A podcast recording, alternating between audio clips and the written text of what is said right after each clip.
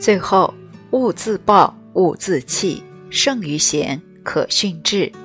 教导孩子要不断的砥砺自己，要不断的给自己力量，不要气馁，而且还要学习中庸的精神。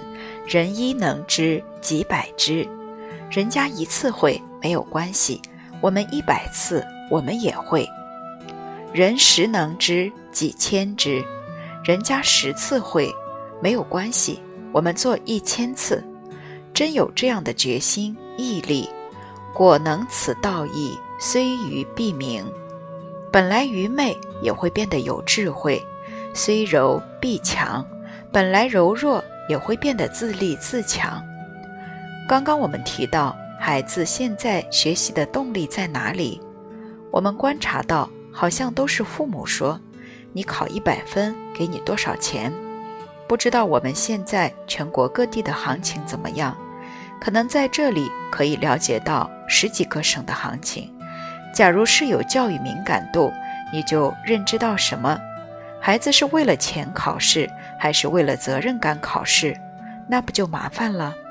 为什么麻烦呢？小学的时候考一科一百分要五十块，上初中他绑个白布条加薪，五十块不干了，要七十或八十，还要谈价钱。那初中要的又更多了，高中呢？那不是越要越多吗？有的大学考试先谈条件，你要我考得好，你要答应我，考完试让我到德国去游学一个月，那根本动力都是功利。大家冷静，不是把他送进大学就完了，就成功了。送进大学十几年的功夫，你都用功力在推他。十几年之后，他已进大学，请问有没有比钱更吸引他的呢？什么东西？女色、赌博、电动游戏。现在大学的附近一大堆的旅馆，那代表什么？大学生堕落了，大学生在折自己人生的福报，而且还不是折小福。现在未成年堕胎，没有结婚堕胎的比例超过一半。这都是我们现阶段学生往后要面对的情况，所以你不从根本的孝心跟责任心上找，你不管推到哪里，终究会有问题产生。你推进大学了，他经不起其他更吸引他的诱惑，就完了。你说，那他大学还是毕业，又拿到毕业证了，又如何呢？多少大学生毕业以后？在家里关起来玩电脑，不愿意找工作，因为他没有责任心。那我们父母老师不就白忙一场吗？所以要抓根本。没有责任心的孩子，工作不负责任，要操心。成立家庭了又不养孩子，通通都给老人去辛苦了。所以不长善救失不行。我们刚刚跟大家说到。人生常常要把天平拿出来，自己夫妻不幸福，不要急着让女儿出嫁，要怎么样？先让女儿学《弟子规》，学中华文化，她才懂得夫妻相处之道，是不是？对呀。现在有父母说，我女儿脾气太大了，赶快把她嫁出去，这样是很没有职业道德的。父母是很神圣的职业，他是要为天下培养好的人。所以，父母、老师要想着如何夫妻和乐，给后代一个好的榜样。再来，我们刚刚问自己：我们的人生快乐吗？那我们人生如何能变得快乐？不要让我们的孩子走我们的冤枉路。我就感觉，我在整个求学过程当中，这个心偏掉了。比方说，同学成绩考得很差。我一看他的分数，挺高兴的，这叫幸灾乐祸。这样还不够，要拿着自己的试卷走到他面前，然后晃两下。哎呀，我也没怎么读书，不小心就考得比你还高，这叫落井下石，造孽。看同学考得比我好，心里想有什么了不起的，运气好而已。虽然心里这么想，还要装一下。哎呀，恭喜恭喜，考得不错，这叫虚伪，口心不一。人一虚伪，处处都在折自己的福。福田靠心耕，跟真心相违背，就是在折福。所以大家看我长那么瘦，不是偶然的。这个是前二三十年种下的恶因结的恶果。所以我现在要很努力的积德行善，说不定再过十年，我也会白白胖胖。我们从这些自己人生的体会，这些心境偏颇以后，折磨自己，不好的心态一起来，伤自己的身心，又折自己的福，对别人又没有利益。一个人的成长是需要父母陪伴的，是需要老师陪伴的，是需要父母、老师常常掌握非常重要的机会教育点。发考卷的时候，就是非常好的机会教育点。今天面对考得好的孩子，他的心在考好这件事情上，应该往哪里引导？首先，感恩心。父母的养育，这么多任课老师的教导，还有很多同学热心的帮助你，所以你要常怀感恩的心。他每一次成绩好，就想着谁帮助了我，他也懂得谦虚。都是某某人的功劳，不是我的功劳。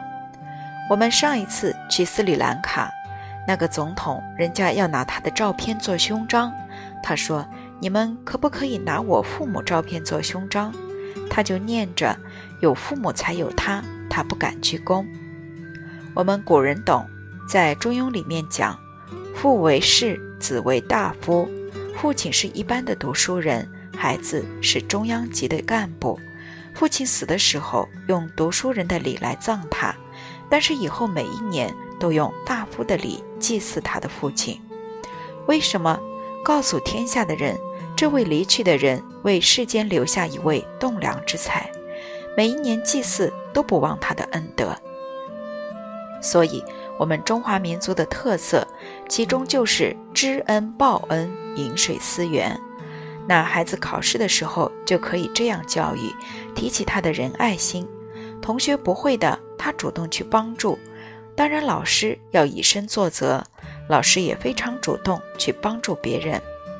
诸位校长、老师，我们的一言一行，孩子看在眼里。我自己没有发现，每次带着班级，我们看到同事鞠躬，很热情地跟他们问好。半年过去了，才发现，人家都说。你班上的学生挺有礼貌的。原来我们在那儿鞠躬，慢慢的孩子看在了眼里，也都对这些老师很恭敬。然后我们这几个老师感情越来越好，我们这几个班的感情也越来越好。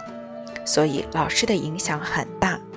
那假如老师主动的去帮助这些成绩比较差的孩子，老师就把仁爱演出来，小孩子心地清净。特别能感受，他马上能感觉到老师的爱心，就带动了成绩好的孩子去帮助成绩不好的孩子。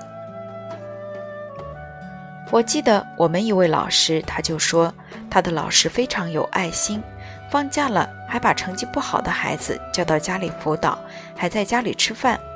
他是成绩好的，他去凑热闹，因为他喜欢亲近老师。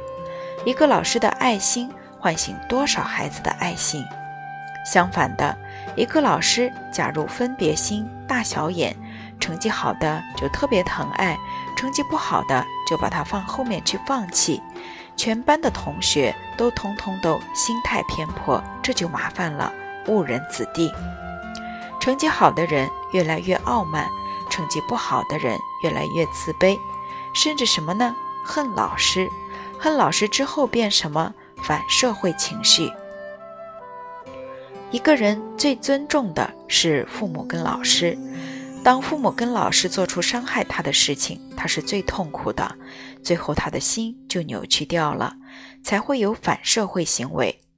一个人爱父母又尊重老师，绝对不可能成为反社会的人。我们只看到这些孩子在那里发泄，一把火把几台摩托车烧掉了。觉得他很可恶，可是这是本来天真的孩子，为什么变成这样呢？不值得我们家庭教育、学校教育、社会教育来反省吗？所以，老师带动仁爱心。你看，老师又告诉孩子：“诸位孩子，天地间有一个真理非常可贵，就是财布失得财富。历史当中有一个人叫陶朱公，他是财神。这个故事讲过了吧？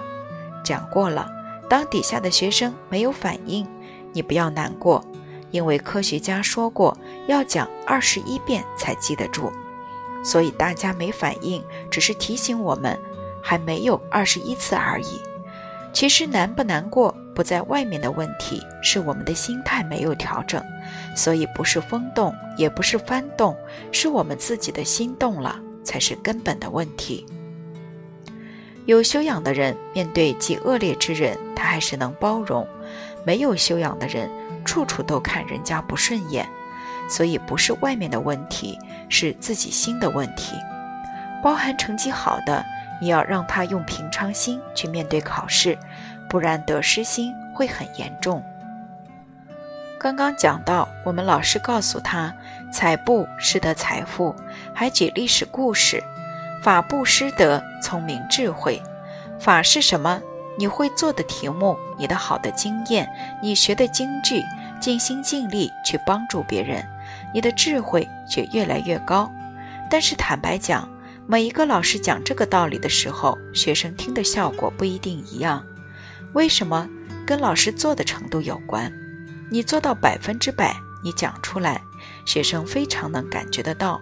我们边讲，心里还怀疑，那个力道就差一点。像我在补习班，我大学毕业以后，因为要考教师资格证，还要念一年的书，那考试也不好考，一百个人差不多考。七八个人而已，还是很挑战的。但是我不怕，为什么？因为一年考不到，两年，两年考不到，三年，三年考不到，四年，反正我是不回头了。这个教育的事业，我走到底了，所以我不怕，总有一天会让我考上。再来，绝大部分的人都有男女朋友，我没有，我专心，这就是我的优势。再来，还有一点他们不懂。我有老祖宗保佑，因为我是要从事教育工作，要弘扬中华文化，所以祖先会保佑我很顺利，四个多月就考上了。所以真的，老子讲天道无亲，常与善人。因为我们才一点点善，老祖先的回应就非常非常的明显，所以也是给我们鼓励，怕我们这一点点的善心给灭掉了。再来。无畏布施得健康长寿，你去爱护生命，仁者寿，你就会长寿。因为你每一个爱护人、爱护生命的念头，首先你的身心都在太和之气中，还可以跟他们讲生命的答案，谁知道？你一个善的念头，你身体里面百分之七十的水都结晶得非常漂亮，哪有你不健康的道理呢？当我们没有抓住这个教育点，成绩好的孩子会出现傲慢，不懂得谦卑；傲慢以后会幸灾乐祸，再来得失心会越来越重，重到什么程度呢？我曾经听到过一位硕士生，现在是在大学教书，他说他从小学到大学毕业都是第一名，后来读研究所，那是各方英雄汇集，他的成绩一下跌到中间。他说他考完试，走在走廊上太郁闷了，都有想往下跳的冲动。这是我亲自遇到的一位大学老师讲的。但是他每一次有这个冲动，就想到他妈跟他奶奶，什么救了他？笑。多少人就是因为有这个笑，他不会寻短见，他不会贪赃枉法。广东湛江走私案非常严重，其中有一位官员。他也是多次挣扎，真的快控制不住了。最后有一个念头制止了他，因为他的父亲是小学老师，特别注重名节。假如他真的贪污了，这件事情东窗事发，他的父亲会生不如死，就是他亲手杀了他的父亲。最后他不敢，他本来还打算，反正我进去蹲几年，我孩子的大学学费都有了。坦白讲，这个算盘打的对不对？不对。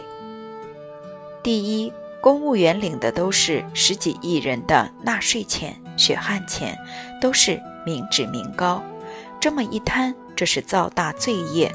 积不善之家，必有余殃，会殃及子孙。所以这个算盘打的是错的。横财必感横祸，这在经典里面都有讲到。所以孝让他躲过了一个大劫。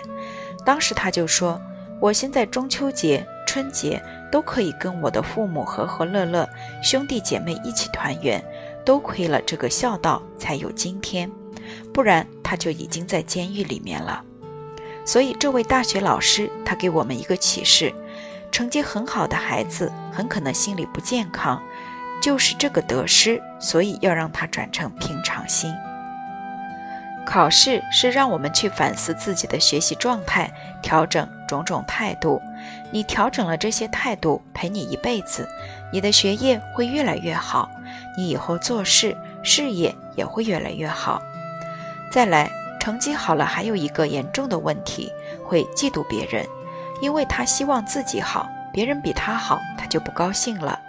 一个人有嫉妒心，一生他再有钱，再有地位。也不是幸福的人，所以这个时候要让他转嫉妒的心，成为见贤思齐的心，见人善即思齐，这样的人生是天壤之别。见贤思齐者，每一天得日进，过日少，因为他随时在吸收别人的优点；但是嫉妒的人，时时在跟人对立，在算计别人，这个人迟早是没有福报的。所以。当时我读到朱子治家格言讲：“人有喜庆，不可生嫉妒心。人家考得好，要恭喜人家，要效法人家的优点；人有祸患，不可生喜庆心。人家考得不好，你要安慰他，你还在那里高兴。哎呀，太好了，他考得比我差。那考不好的，我们如何让他的心态正确呢？这就是长善救失。”让他懂得自我反省、自我检讨。我是粗心了，还是临时抱佛脚了呢？粗心就是不专注。《弟子规》上“心眼口，信节要”，没有做到。我是不是临时抱佛脚呢？因为没有宽为限，紧用功，功夫到，智色通。我是不是上课不够专心？我是不是没有主动请教老师？心有疑，随札记。那这一次考试就让他反思了这些问题所在，然后把它改正。这几个问题一改正，伴随着他这一生这个态度不得了啊！所以一个人怎么改变命运？从小就教孩子，你是可以改变命运的。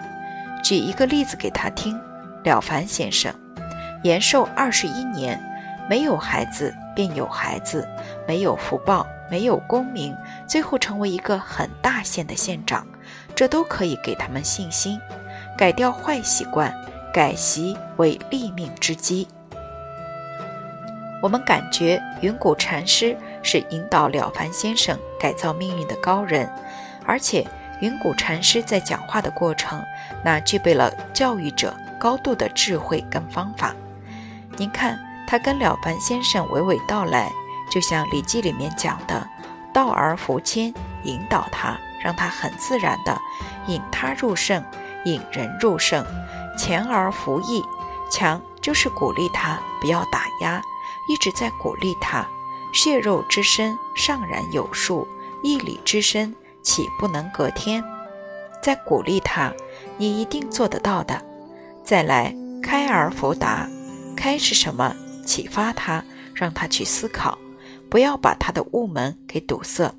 假如我们都是填鸭，一直压压压，到时候这个孩子不会思考，不会感悟。您看云谷禅师怎么启发他了？了凡先生说：“我命中没有儿子，我命中考不上举人，考不上功名。”云谷禅师问他：“那你自己想一想，你觉得你应该考上功名吗？应该有儿子吗？”这么一反问，就启发他反省，于追醒良久。我想了很久，自己说不应该，然后马上讲出来。我为什么考不上功名？考上功名的人都是有福报的人，我先天福薄，又不懂得积功累德，然后脾气又大，又常骂人。我自己讲出来了，这不就是开而弗达，启发他，让他自己反省。那整个反省，袁了凡先生完全清楚自己的问题，就开始改过，他的命就转了。所以这个对话也值得我们教育界的人去感受，他真的是一个非常好的老师。学生自我反省、自我检讨，又形成一个态度，宁为成功找方法。我下次怎么考得更好？你陪着孩子思考，整班一起反思，然后提升他的志气。没关系，人一能知几百知，人十能知几千知。然后又提醒他，你可以主动请教老师，你可以观察成绩好的同学，人家是怎么听课的，人家是怎么样用功的。他这个见贤思齐就学到了，这个是当学生考不好，你懂得引导他；当学生考不好而没有引导，这个时候会出现什么呢？他会自我沮丧、自我放弃，得过且过，对他人变成嫉妒别人就不好了。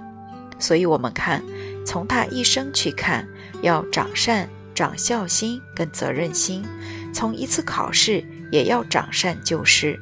从每一件事，学生打架了，你也要长善救失；学生有好的表现了，要长善救失。为什么？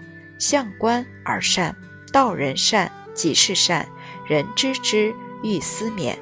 老师是学生的榜样，班级里面表现好的学生也是全班的好榜样。那个见贤思齐的态度，就变成了你整个班的班风了。从一开始。我们谈到教学，教师对于教学，他的目标是为天下得人，长善救失，这是他的目标，绝对不是只是为了薪水而已。所以老师才值得人家尊重。假如不为这些而为了薪水，那跟一般商人有什么两样呢？甚至于坦白讲，现在的商人都比我们有教育使命的人大有人在。我最近听到一句话说。学校变企业了，企业变学校了。为什么学校变企业？现在很多研究所的学生叫他们的教授叫老板，那不变企业了？但现在很多企业，他们很有社会责任，他们把自己的工厂拿出来办伦理道德教育，那不是企业办学校吗？所以现在这么多的企业家被尊重，那也不是偶然的。那是我们从事教育不被人家尊重，我们也不能去骂别人。我们要自重自爱，我们要承传几千年的知识分子的精神，还有师道的精神。学习者他也要长善救失。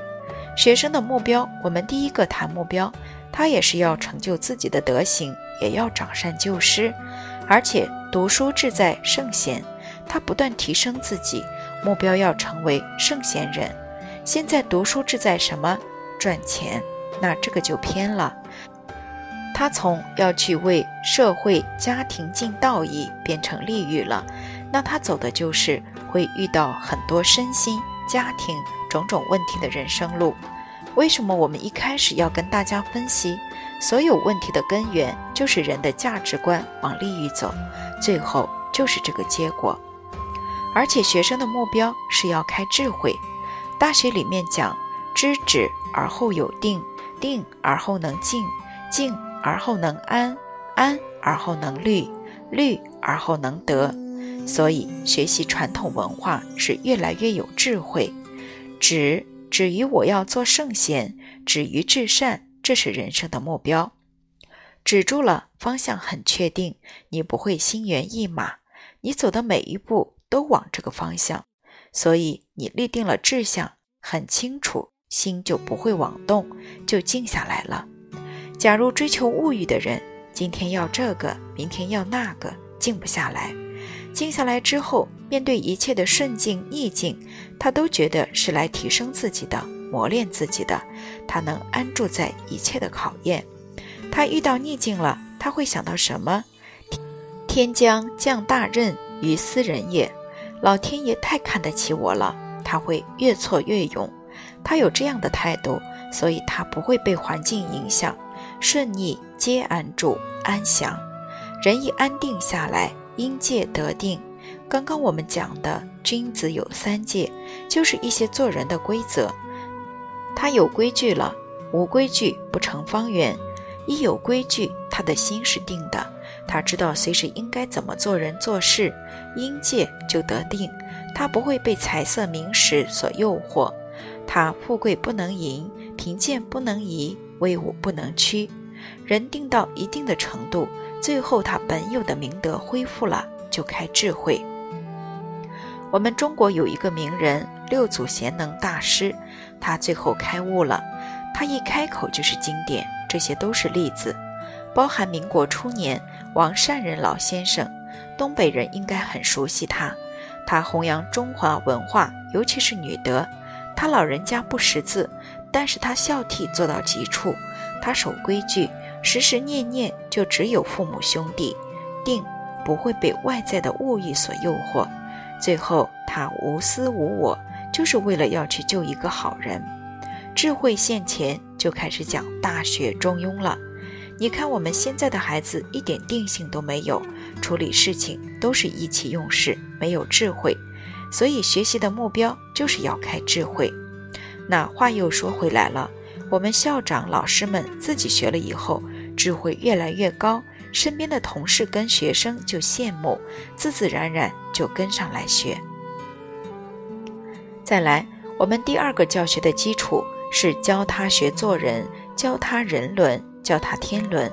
而在人伦关系当中，依八德去处事待人接物，所以人无伦外之人，每一个人都不可能离开这五伦关系：父子、夫妻、兄弟、君臣、朋友。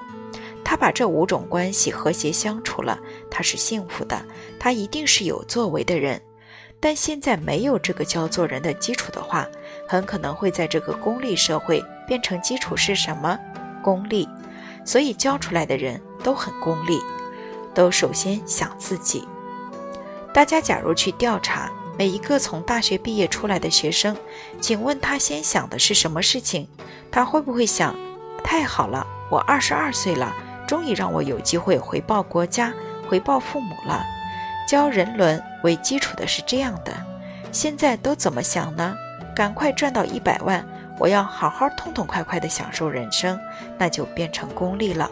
所以这个都是我们要很清楚，教育的基础要建立在哪儿？教育的目标、教育的内容、伦理、道德、因果教育，这个八德。今天的时间不够了，诸位校长，诸位教育界的同道，我后面还有振兴师道、自我教育的重要性，还有教师的好榜样、至圣先师孔子这三个主题。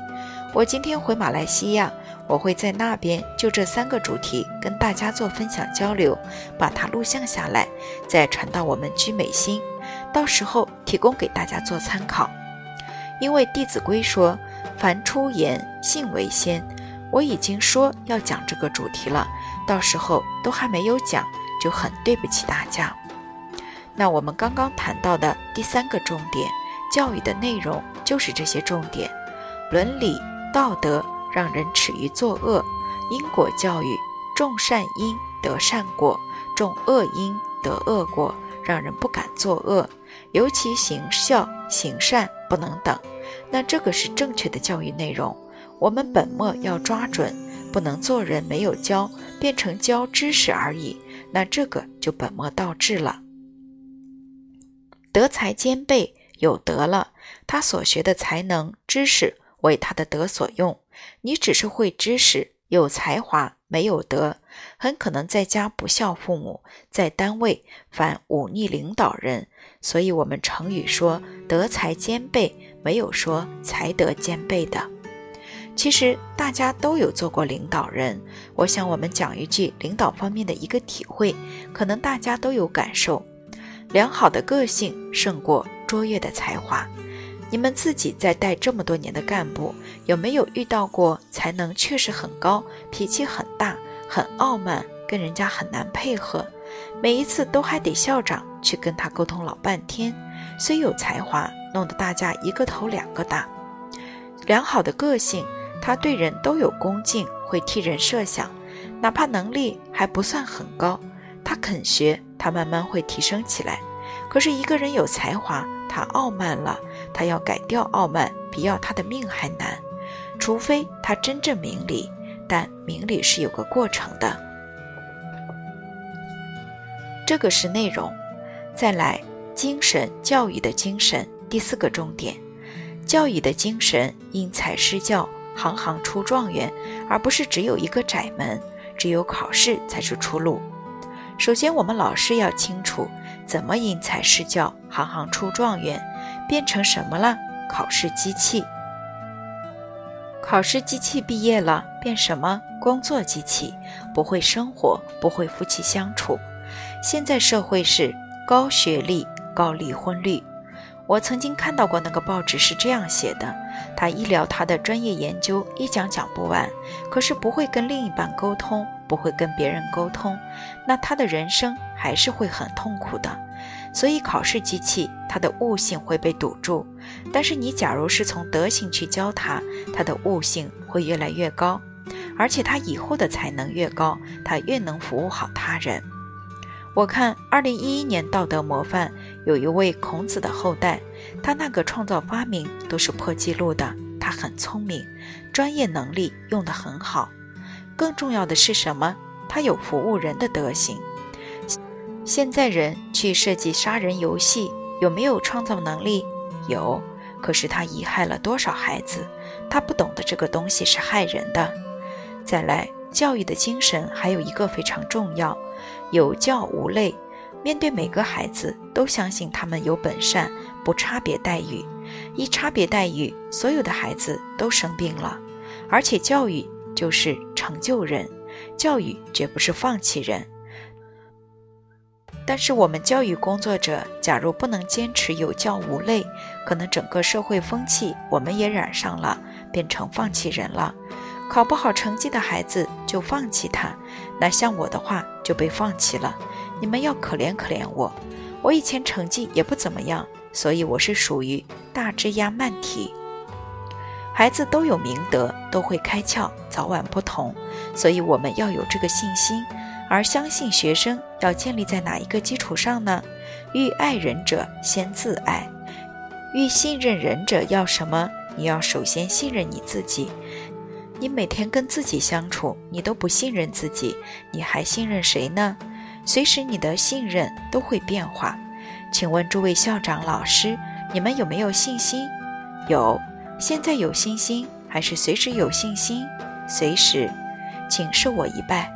以前我是很没信心的人，所以我才会去问别人，你觉得我这个人怎么样？没信心才会问这个。其实对一个人身心最大的伤害就是没信心。往往再难的事，只要你有信心。天下无难事，只怕有心人。精诚所至，金石为开。但是只要没信心，再简单的事都会兵败如山倒。所以人只要起这个念头，我不行，我不能，我这个人就是这样的，真的就是一直退，兵败如山倒。要建立信心，而这个信心绝对不能建立在随时变化的基础上。比方说。我的信心是建立在别人对我的看法，那他的信心会不会没了？今天这个人说他好，明天那个人说他不好，他不就像消了气的皮球吗？所以信心不应该建立在这里。甚至于同一个人今天说你好，明天会不会说你不好？那你不就没信心了吗？信心不是建立在别人对我们的看法上，信心也不是建立在外在的条件上。比方说，像我有一阵子很没信心，因为我在初中的时候才一百五十几公分，跟我们班女同学一比，她们都比我高，每一次都把我压下去，我就没信心了。所以信心绝对不是建立在外在的物质跟条件上，不然也随时没信心了。比方说，你说，哎呀，你看我乌黑的头发多漂亮，结果明年两根白头发。你就哭三天，你就没信心了。所以信心建立在哪儿呢？真理、宇宙人生的真相上。每一个人都有本善，都有明德，你的信心就不会动摇。其实我在明白这个真相以后，我从来没有否定过自己，我不跟自己打仗了，所以只想着什么，我怎么样去提升自己，我就不再怀疑自己了。因为有这个信心，我才敢跟大家分享传统文化。不然我高中的时候，国文全班倒数第二名，四十四分。诸位校长，诸位教育界的同仁，你们有没有一个人考过这种成绩吧？我大学联考中文不及格，但是因为知道老祖先绝对不会骗人，所以我不会再否定自己，然后看怎么样想办法。所以我师长教我至诚感通，你用诚心去读经，你用诚心去分享，如有神助，不要害怕。我知道经典不骗人，师长不骗人，就有信心，就有勇气，慢慢的潜力就发挥出来了。